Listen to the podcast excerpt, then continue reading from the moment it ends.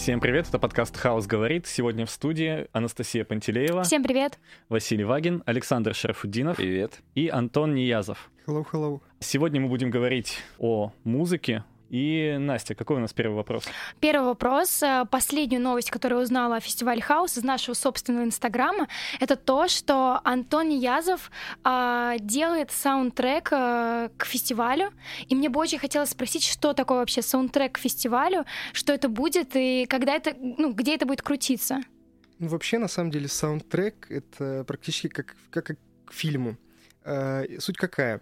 Э, идея фестиваля сделать некий лейтмотив, лейт-тему, которая будет повторяться на всех событиях фестиваля, условно, на пресс-конференции, не знаю, во время премьер, э, в зале вместо классического звонка, не знаю, из э, Вау, балета круто. «Щелкунчика» будет звучать наш саундтрек. И вот таких саундтреков мы наделали несколько штук, все они связаны между собой одним тематизмом, и так или иначе звучат в качестве, ну, не сказать бы фона, но у них есть свой э, смысл, свой, э, свои, свои эмоции, и они являются не только как бы э, материалом, который используется напрямую для того, чтобы звучать, но и материалом, несущим некоторую смысловую такую нагрузку. Это, мне кажется, очень круто. Знаете, какая у меня была сейчас ассоциация первая? Когда в школе звонки, помните, э, пытались заменить на какую-то мелодию. Это же очень сильно влияет на атмосферу в целом и в Ну, это школе. на какие-то праздники периодически делают. что-то Да, да, да. такое. И это круто, что, ну, я первый раз подумала, что можно заменить реально вот звон- звонки. Это, конечно, задаст атмосферу всему фестивалю. Мне кажется, это глубокая проработка на самом деле достаточно. Но вот на самом деле э, Атмосфера, да. у людей часто раньше вместо об- обычных айфоновских рингтонов стояли какие-то песни. И вот по песням можно было Точно, даже точно. угадать э, человека, который условно заходит в комнату. Также, я думаю, фестиваль хаус можно будет угадать по тем э, отрывкам, которые мы записывали. А я не знаю, уместен ли этот вопрос, потому что я не очень шарю в музыке на самом деле, но в каком э, они жанре написаны? Ну, я бы не сказал, что это песни-песни в классическом понимании, потому что в любом случае я старался использовать какие-то элементы из мира академической музыки. Мгм. Например, в самом главном, э, условно назовем это саундтреке, э, я вставил тему из э, средневекового европейского канона Диесыра. Вот, кто знает, тот поймет, кто не знает, ну, Объясни. то надо. Если, если коротко, в общем, Диесыра — это в переводе с латинского «день гнева», и я думаю, что в хаосе, в принципе, такое противопоставление хаоса и космоса, и в нашем случае э, после нашего хаоса, я, я думаю, что должен родиться как раз-таки космос. И вот э, очистительным зерном это вот как раз-таки этот лейтмотив Диесыра, э, когда все грешники попадут э, в ад, и вот, а все э, не театралы резко полюбят театр. Да, это так. очень круто. Знаете, вот э, я так жду этого второго фестиваля, потому что мне очень понравился первый. И мне кажется, что то, что в Новосибирске существует такое, что оно развивается. Потому что, например, в прошлом году мы даже не думали на такие темы. Ну, интересно, что вот ты говоришь в прошлом году, а фестиваль-то был в 19-м. Как будто у нас год из жизни господи, выпал. господи, я действительно, я действительно совсем уже забыла об этом. И на хаосе еще Антон делает одну классную штуку, проект сонеты. Что это вообще такое будет? Это будет классная штука. Мы уже начали репетировать их, по-моему, в прошлом месяце. У нас были закрытые показы, то есть мы уже давно готовимся к ним. И мне кажется, что это было очень интересно. Вот я хочу узнать, что из этого вообще в итоге может получиться. Вообще, с концептуальной стороны, э, то, что будет показано на хаусе, на хаусе, такая предтеча будущего спектакля, смысловым зерном которого являются сонеты Шекспира в разнообразных переводах на русский язык и в том числе в оригинале. Суть идея именно фестивальной. Не будем про спектакль говорить, Мгм. а будем говорить только про фестиваль. Э, Суть в чем? Сделать так, чтобы актеры театра пели всевозможные песни всевозможных стилей, жанров, от, э, опять же, ренессансных каких-нибудь матетов до джазовых песен в три голоса. Это было очень круто. да. Вот, и что мы сделали? Мы взяли тексты, мы посмотрели, какие у нас есть образы, изучили все темы этих сонетов, поднакидали нашу образную сферу и э, сделали такой микс, микс э, из разных-разных вообще жанров и такую эволюцию от, э, условно, времени Шекспира до наших дней. Вот. И эти песни э, могут, э, мне кажется, вызвать чувство у абсолютно широкой публики, потому что вот все, что вам нравится, мне кажется, все там можно найти. Кто-то любит, не знаю. От классики, От потому классики, да, до, до откровенного шансона. что... Да. Через современ- современное звучание. Шансон по сонетам Шекспира, это ведь мечта. Ну, я не знаю, чья это мечта. Ну, чья-то, Но- наверное. Но эта мечта скоро может стать просто явью. Вот когда мы репетировали, я тоже участвовала в этом показе, как и Саша Шарфудинов, который заведует вообще всей ам, актерской а, бандой, которая играет на музыкальных инструментах, потому что Саша очень талантливый музыкант, потрясающий, который умеет играть на всем и прекрасно поет при этом. Это просто любовь к, Са- к Сашиному музыкальному таланту, он сейчас смущается. Вот, а, мы участвовали в этом показе, и там некоторые ребята а, пели реально тексты сонетов, а я, например, читала, я на свои стихи а, мне сделали музыку и превратили это в песню. Например, я читала современную поэзию, но важно было то, что все это крутится вокруг темы по мотивам а, сонетов. Тоже бы хотела у- узнать, как Саше было репетировать, потому что они репетировали круглосуточно просто, так как Саша за все это отвечал и учил всех играть параллельно. Как вообще для тебя это было? Если мы говорим о сонетах, то на самом деле не очень много времени ушло, потому что у нас был... Очень был- короткий сро- срок Да, вообще у нас был. был короткий срок, но у нас была поддержка в лице Антона, который как бы сделал очень большую работу, там для нас развел какие-то музыкальные партии, которые мы уже впоследствии учили. Но это, конечно, был интересный опыт для ребят, которые, ну, вообще с музыкой э, сталкивались очень, ну, так, опосредованно. Какие-то их первые шаги в освоении инструментов, э, ну, в понимании вообще, как, как создается музыка. Ну и в достаточно короткий срок мы подготовили этот музыкальный эскиз. Ну, я надеюсь, что как-то это в дальнейшем еще вырастет. И я сейчас просто подумал, что очень круто, что хаос, э, помимо визуальной идентики, вот э, как на первом фестивале очень много было разной визуальной ид- идентики, он сейчас получает еще какую-то аудиальную идентику, которая будет звучать из каждой колонки. И это прям очень круто, что хаос заполняет. Мне кажется, не только из сферы. колонки, но и, ну, и Из со сцены в наушников. том числе. И со, сцен, со Да. сцены это в первую очередь.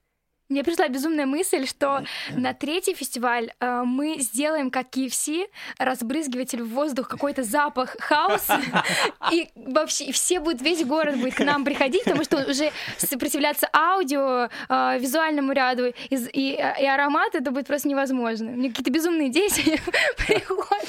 М, Вот из запоминающихся, кстати, которая мелодия, которая заедает, Hello, I'm fine у меня периодически играет в голове, я тебе серьезно. Э, Это я сейчас Антону говорю, который вот написал этот джаз, э, джаз такой змеиный. Э, Это, это очень круто. Змеиный. Змеиный джаз. Это когда, ну, почему же вы называете наших трех артисток зме- э, змеями, я не знаю. Это, Ну, это, это, это просто... Нет, это змеиный джаз, это из Рика и Морти. Такая очень э, прият- приятная мелодия, которая влияет на тебя подсознательно. М. Там, и там такие звуки, там же какие-то звуки. Там какие-то звуки необычные. Мы еще и просветительский Ага. подкаст, мы просвещаем людей о вселенной Рика и Морти. Про импровизацию. Если вот это все-таки какая-то музыкальная программа с простроенным порядком номеров в ней, а, со структурой четкой, в ней есть какое-то место для импровизации? В ней, возможно, будет какое-то место для импровизации. Э, Немножко расскажу про, э, про партитуру, в принципе. Э, Этот, эта постановка на хаосе, она будет э, в любом случае иметь свою партитуру. Я сейчас на день работаю и пытаюсь э, довести до конца, и некоторые номера, они действительно прописаны лишь э, какими-то э, штрихами. Ну, условно, я отдаю что-то на откуп самим артистам, чтобы они попытались поработать в этой стилистике. Но в любом случае э, импровизация полнейшая, она, Мне наверное, кажется... она, она, наверное, бессмысленна. Вот Станиславский говорил, мне хорошо работает, когда а, есть определенные рамки. Когда я ограничен рамками, тогда появляется больше возможностей, возможностей для творчества. И вот те самые рамки, они намечаются нотами. Вот. э, и когда ноты будут написаны, я уже туда вторгаться, надеюсь, не буду. Мне кажется, это да. У нас же был показ. э, им- э, Импровизация важна для репетиций, чтобы что-то потом туда вошло необычное, что, что ты мог придумать прямо здесь и сейчас. Это было круто, потому что это был показ, и там, наоборот, нужно больше свободы. А потом, конечно, да, я, я просто представила, если бы мы играли какой-то спектакль, даже того же самого идиота, и бац, типа я начинаю Говори, говори, Ну, говорить слушай, в что-то. спектаклях-то у нас часто есть место для импровизации, но Да, в но она очень, «Социопате», он- она очень э, сильно продумана. В социопате, например, этот момент является основным, и это прямо у него четкие рамки есть, как Антон и сказал. Там на- начало и конец. Ребята там импровизируют полностью, но они не уходят ни- никуда за грани партитуры. Это примерно как, не знаю, вот э, моя любимая исполнительница это Земфира. Вау! Ну, кто не любит Земфиру? Вот. э, И она очень часто, ну, как бы делает разные аранжировки своих альбомных э, песен. И это, наверное, здорово, что одни и те же самые песни могут жить абсолютно по-разному. То есть у них, у них э, мало того, что разное звучание, так еще и музыка становится... Ну, как бы не только смысл накладывается благодаря тексту, но и смысл накладывается благодаря музыке, стилистике, стилизации определенной. Вот, например, последний альбом, он очень, очень стилизован под такую узнаваемую американскую музыку. Поэтому это, мне кажется, очень здорово. Ну, у нее даже в последнем альбоме был трек, который до этого выходил синглом, и он выходил э, в иной аранжировке. И это вполне нормально, что какие-то песни, они могут быть написаны так, э, как они написаны, а в итоге они могут звучать, возможно, даже по- по-другому. Потому что тут все актеры являются не только актерами, но в первую очередь становятся музыкантами. А вообще, насколько легко артистам драматического театра становиться музыкантами? Насколько органично происходит вот это перевоплощение в музыкантов? Да, безусловно. Артисты э, драматического театра ну, чаще всего называют музыкальным театром э, что-нибудь типа мюзикла. Но мюзикл это все-таки, мне кажется, немножко другая история. Это вот не про, не про эту постановку, а это все-таки исхождение из какой-то песенной традиции, смешивающейся с таким концептуальным пониманием э, музыкальности в плане лейтмотивов и того, как они простраиваются, изменяя тем самым образом. Вот, мне кажется, в этом случае музыка, она выступает какой-то чисто структурной такой основой. Антон, а это по формату будет концерт или это будет что-то другое? Ну вот, э, что такое концерт? Ну, то есть э, там будет какая-то визуальная часть, э, или все-таки снова это музыка, мы Да, просто там в каких-то чуть-чуть, чуть-чуть там костюмах, или, будет, или там э, будет что-то? Там будет визуальная часть, потому что э, это все-таки сцена драматического театра, и мы там хотим увидеть в первую очередь глазами, вот, и ушами. Э, потому что если хочется просто послушать что-нибудь, мне кажется, лучше идти в филармонический зал. Вот. А это история про попытку, э, скорее всего, даже стилизовать э, сами, сами номера, которые будут Мгм. показывать актеры. Ну, просто, например, вот э, Эверест 950 это чисто концерт. Там ребята в своей как бы одежде. Вот мне было интересно, насколько это будет близко У к нас концерту. будет художник, А, это все будет срежиссировано и концептуально круто, круто. продумано. Ну, теперь можно перейти к концерту. Э, Вот Саша Шерфудинов э, организует концерт, который называется «Эверест 9050». Э, У нас уже был первый выпуск, хотела сказать. У нас уже, уже был э, первый концерт э, не- несколько Ну, в недель рамках назад. марафона без дистанции. Да, в рамках марафона без дистанции, точно. Я на него приходила как зритель, и у меня было очень сильное впечатление. И когда я выходила разговаривать со своими знакомыми, которые пришли из других театров, или вообще я слышала людей, все говорили, что это был ну, знаете, вообще на самом деле в театре сложно создать чистый концерт. Но это была такая атмосфера, под которую хотелось на стульях просто танцевать, реально.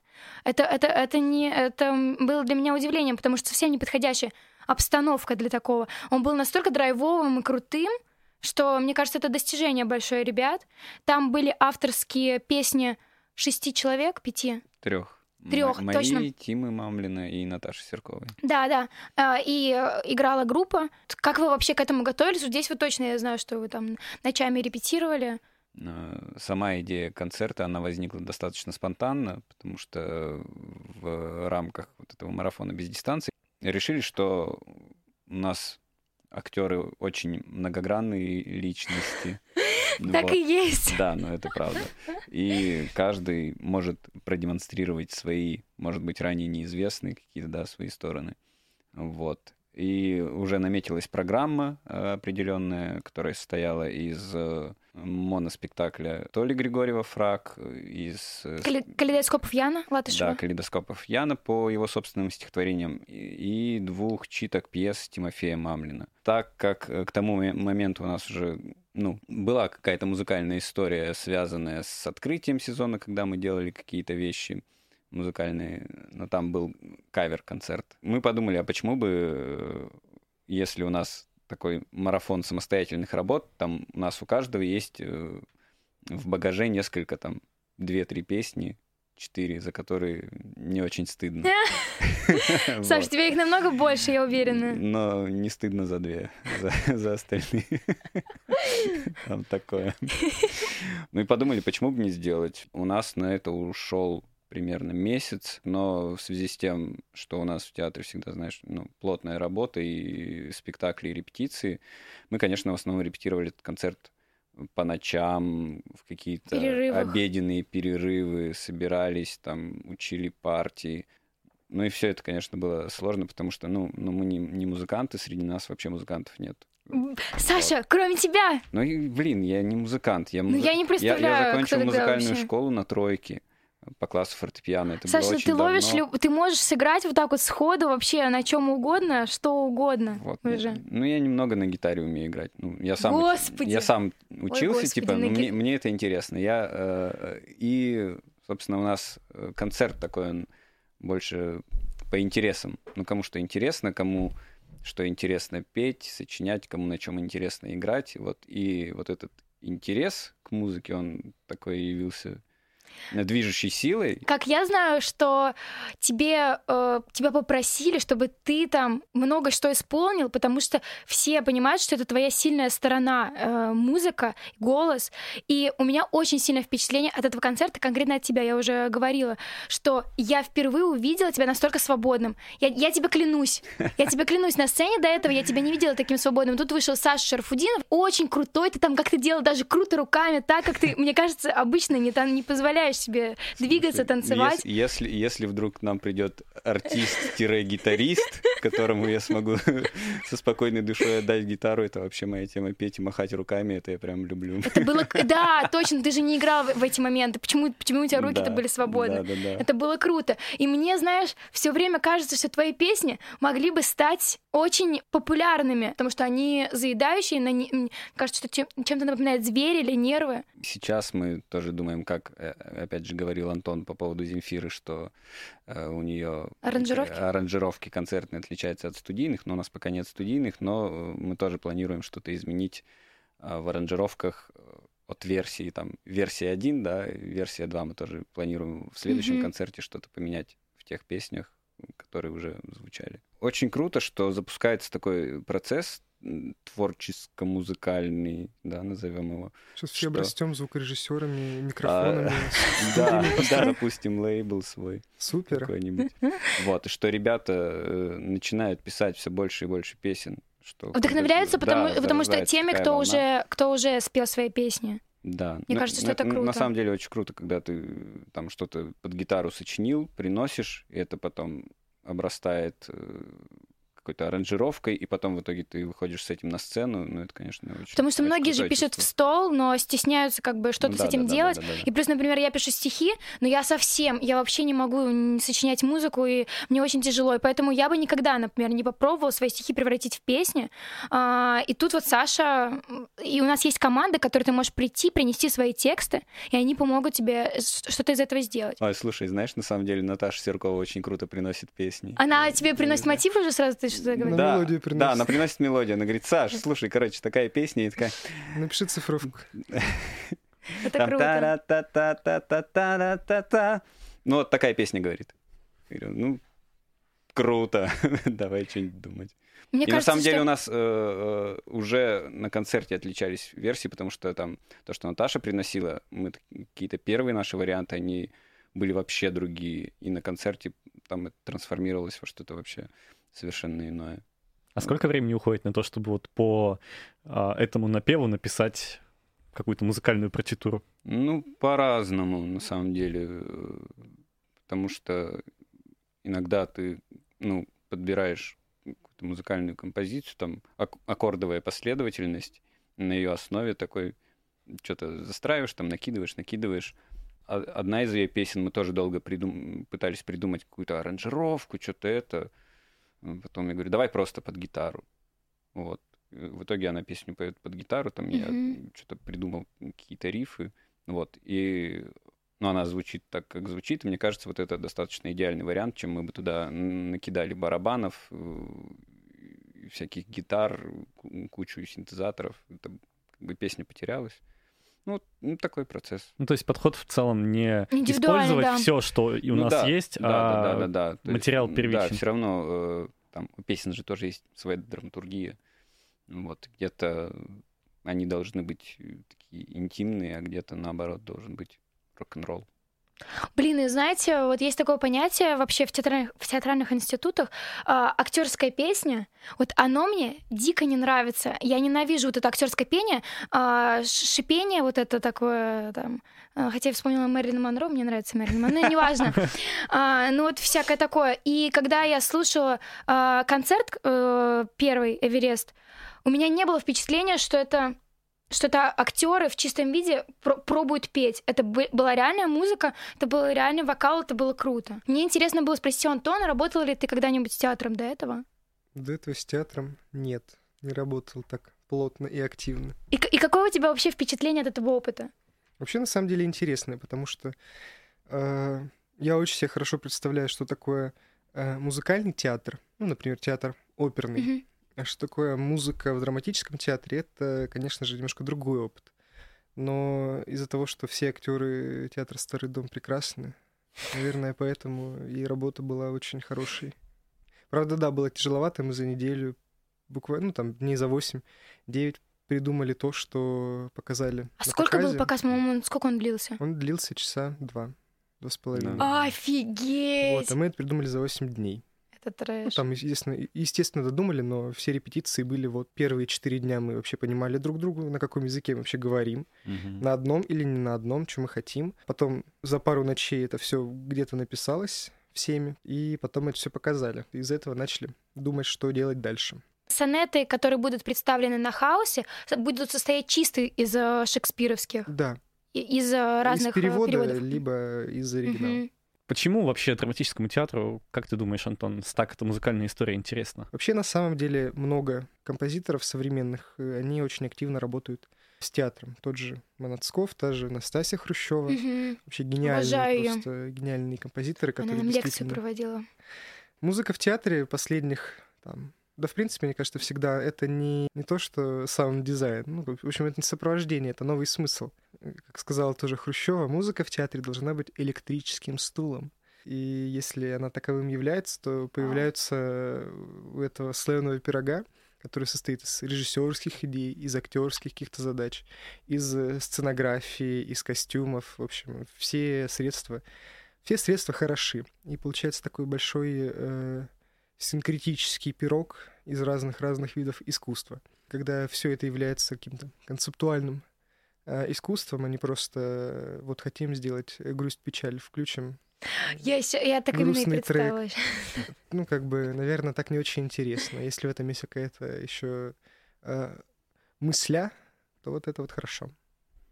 Ну, то есть треки из подбора, э, ищем грустную музыку в аудиозаписях ВКонтакте. Это уже прошлый век. Это не круто. Ну, треки из подбора, они тоже имеют, э, как бы... Ну, как бы в подборе может появиться все от, э, не знаю, там, от какого-нибудь рэпа до Малера.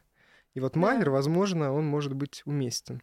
Или там Бетховен может Кстати, быть зависит уместен. от того, что ты до этого искал. Ну и в любом случае, эта музыка, в том числе, э, она сама по себе театральна. Например, у того же Бетховена или конечно. любого, у любой классической симфонии есть определенная своя драматургия и свой сюжет, который там мы можем представить, конечно же, по-разному. Вот если там главная партия — это один герой, там побочная — второй герой, они как-то друг с другом взаимодействуют, к чему-то приходят. Вот, это что же театр в музыке и музыка в театре, это, это интересно. А вот э, как научиться различать эти партии, этот сюжет в музыке? Ну, смотря в какой музыке. Ну, Есть вот в музыка классической, например. э, классическая. Если мы говорим про классическую, давайте сразу определимся с терминологией. Давайте будем называть классической академической музыки э, музыку эпохи классицизма, 18 век, Гайден, Моцарт, Бетховен, венские классики. Вот прекрасный пример. А, все венские классики работали в довольно, э, как сказать, жестких условиях. У них было то, что называется в симфонии четыре части, и вот четыре, и как бы все. Это только потом могут быть какие-то эксперименты, ну, условно добавить в симфонию хор. Но это совсем про последнюю симфонию Бетховена. Вот, а если мы говорим про э, вот этот вот классический цикл, это как бы циклическое такое произведение, у которого, у которого есть э, своя история, оно развивается вот так, по такой логике, и в такой логике можно мыслить. И чтобы, например, различать эту логику, нужно просто ее знать.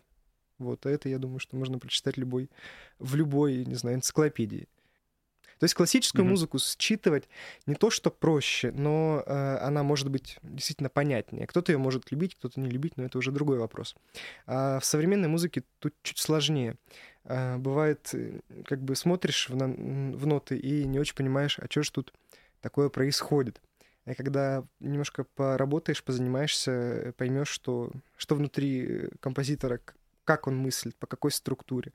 И вот тогда становится интересно, и можно даже музыку эту принять. Например, э, не знаю, есть такой замечательный композитор Шонберг, который придумал такой композиторский метод додекафония, серийная техника, где каждый звук повторяется только после того, как пройдут все остальные. И вроде как бы, ну это, это математика. Вот такой математический принцип. Классики mm-hmm. мыслили по-разному, романтики мыслили тоже там по-другому но некоторые романтики мыслили э, романтическими темами э, в классических, например, формах. Ну, то есть это как в романе. Есть угу. у романа какое-то Форма. вступление, там, завязка, если переводить там, на, на литературу. Или в живописи тоже экспозиция, здесь там какой-то фон должен быть э, какой-то классический сюжет, если это классическая живопись. Вот эта вот форма э, в классическом э, понимании, она ясная, очень прозрачная.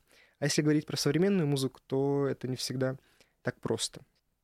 А какими современными композиторами ты вдохновляешься? Вообще, на самом деле, по-разному. И мне кажется, что современный слушатель, он может, э, не знаю, днем э, в машине слушать Моргенштерна, а вечером да! Э, на диване слушать Моцарта, и это прекрасно. Это круто, правда, это очень. Поэтому вдохновляться можно абсолютно всем, и вот так вот снобистски говорить, что вот вы знаете, только Бетховен. Простите, какой, какой, не знаю, мессиан. Вы что, какой мессиан? Только Бетховен. Это смешно. Моргенштерн вообще, он, он, он просто как-то проник, как осьминог везде. И вот даже ну, а кто не знает Моргенштерна, ну вот я могу только посочувствовать. Лучше знать. Кто-то говорит, что идите вы лесом, а кто-то говорит э, гений. А если в филармонии будет выступать Моргенштерн с симфоническим оркестром? Ну, как бы Мне кажется, что такое оркестр... будет. Я прям уверена, что такое будет. Э, филармонический оркестр много чего играют, и не всегда им это тоже нравится. Так-то по секрету. Вот. Э, абсолютно не всегда им это нравится. И часто может показаться, не хочу, не знаю, обидеть коллег или что-то другое сказать, э, неважное, но иногда бывает такое, что ты приходишь там в концерт и думаешь, боже, и у меня в очередной раз этот щелкунчик Э, который мы играем там в оперном театре уже просто 40 раз за, за, за зиму. Ну сколько можно? И что это, это творчество, это искусство. А может быть, это искусство, а может быть, это нет. вопрос Я не знаю. большой, да. Это, Мне ну, как кажется, бы, кажется, пусть, это, пусть это философы рассуждают. Мы тут собрались практики, поэтому берем и делаем. Знаете, в чем прикол? В том, что для человека, который пришел э, раз в год послушать Челкунчика, для него это просто вообще искусство искусство. Ну да, это вопрос оптики лично. Да, я так часто думаю на, в профессии. Ну, то есть повторение э, репертуарных спектаклей — это искусство или нет? Есть какие-то ну, банально физические э, и технические моменты. Ну, условно, если звукарь плохо тебе настроен микрофон, вряд ли может что-то хорошее mm-hmm. получиться. Если там э, композитор не знает, что там, валторна или там, не знаю, это транспонирующий инструмент, условно, и в каком ключе его нужно писать, как бы это, это один вопрос. Mm-hmm. Но опять же, можно каких-то вещей не знать и делать хорошие штуки. Ну, это вечный конфликт отцов и детей. Вот то, что Земфира с гречкой, это да. Не ест. Я как будто выходил, знаете, такой, что, Земфира гречку не ест? А, вот я пришел. Ну вот а, ты пример человека, у которого есть а, какое-то музыкальное образование в, Да. в лице музыкальной школы. Среднее, оно прям очень точно характеризует. А, Музыкальное образование среднее. И вот, однако, ты, между прочим, Александр, выпустил в качестве композитора премьеру недавно в Первом театре. Да. Я не знала. Да. На самом деле, моя жена поставила там спектакль в жанре сторителлинг, посвященный полету человека в космос и вообще людей, которые это создавали, что это все окружало. Но на самом деле она пришла ко мне и говорит, Саша, что ты там всем музыку пишешь, а мне не пишешь? Я говорю, так был бы повод. Она говорит, ну вот, я спектакль буду ставить. Ну я и в силу своих возможностей каких-то сочинил несколько треков, которые вот она сейчас использует, и они играют этот сторителлинг в э, нашем планетарии. Но я был на премьере, мне, Был, пон- да? мне понравилось. Круто. Ну, прикольно, моя музыка звучит. И каково это слышать свою музыку, не а, находясь внутри исполнения, как А на как, зри- концерте, а как зритель, а как со стороны зрительного реально? зала? Думаешь, «М, мало. Нет, на самом деле, какое-то странное ощущение. Ты музыку написал, ну, Ну, это примерно то же самое, как актеры любят смотреть на себя в записи. Нет, я ненавижу. Ну вот, мне кажется, у всех так. вот. Ну, ты как... Неужели вы испытываете такое же чувство, когда э, где-то свою музыку слышно, слышишь, если ты Ну приходишь? да, ты думаешь, блин, вот Серьезно? немножко не та тема, по-другому бы вот тут бы, а тут вот, наверное, слабовато.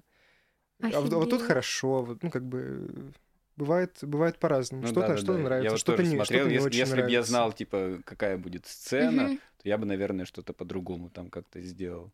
Господи. Вот. Какие Так. мучения испытывают э, творческие Творческие люди, люди. смотря на свои продукты? Ну, это трэш. Это, мне кажется, что искусство — это мазохизм. Ну да. Ну, Здесь самое главное, вот, как я уже сказал, э, не терять, э, не терять упорство в, в своем развитии и в обучении. То есть постоянно совершенствоваться. В подкасте с Валерием Печекиным он рассказывал то, что для одного из своих проектов у него, к сожалению, закончилось финансирование и не было денег, чтобы нанять композитора для проекта. И он выбрал нужные по настроению музыкальные отрывки, скормил их нейросети, и нейросеть сделала ему некую вариацию на эти отрывки с очищенными, соответственно, уже правами. Это была музыка вот нейросети. Прекрасно. Как вообще, ты к этому супер. относишься? Мне кажется, Музыка, гени- которая пишется Мне без кажется, гени- участия человека. Гениально, вообще здорово. Та же самая серийная техника. А- Алгоритм, который делает некоторые продукты. Это, это интересно. Ну, а ты не боишься? Ну, это тупой вопрос, потому что и актеров хотят заменить, всех хотят в мире заменить людей. Актёров заменить. Не боишься, что роботы начнут писать музыку, и никто не будет нуждаться просто в том, чтобы люди писали? Музыкантов в симфоническом оркестре заменят роботами, которые будут безупречно исполнять Да. партии. Ну, если они начнут когда-то это делать, то, наверное, надо попробовать. Потому Что? что, периодически хочется реально заменить кого-нибудь. В Ну, в первую очередь дирижера. Ну, а что ты думаешь насчет того, что э, возможно ли такое вот, Вася сказала правильно, что роботы будут делать это идеально? Это будет их преимущество, но я считаю, что это минус, потому что мне кажется, что в этот момент пропадает элемент искусства во- вообще.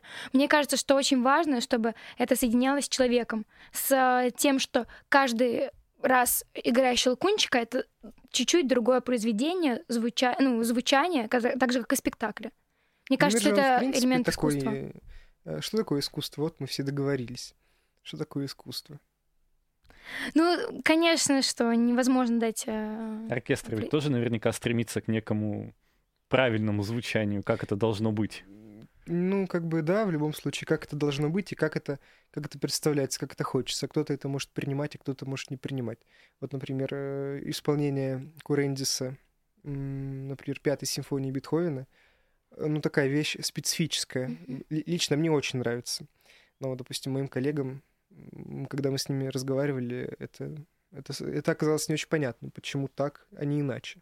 Ну, это понятно, что на, все можно взглянуть по-разному. Это Не, больше я вот правда не понимаю до сих пор. Ну, ну, в смысле, никогда не понимал. Ну, типа, есть пятая симфония Бетховена, есть ноты, а как, как, Ну, как ноты можно по- по- это- по-разному ее сыграть? Ну, ноты Я же это не не абсолют, который записан. Это как текст стихотворения. Как его можно по-разному прочитать?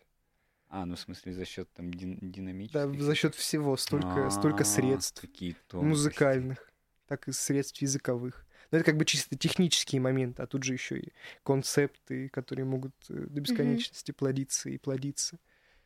И достичь э, абсолютно, э, он может быть у тебя такой абсолют сегодня, а через 20-30 лет ты можешь думать вообще по-другому.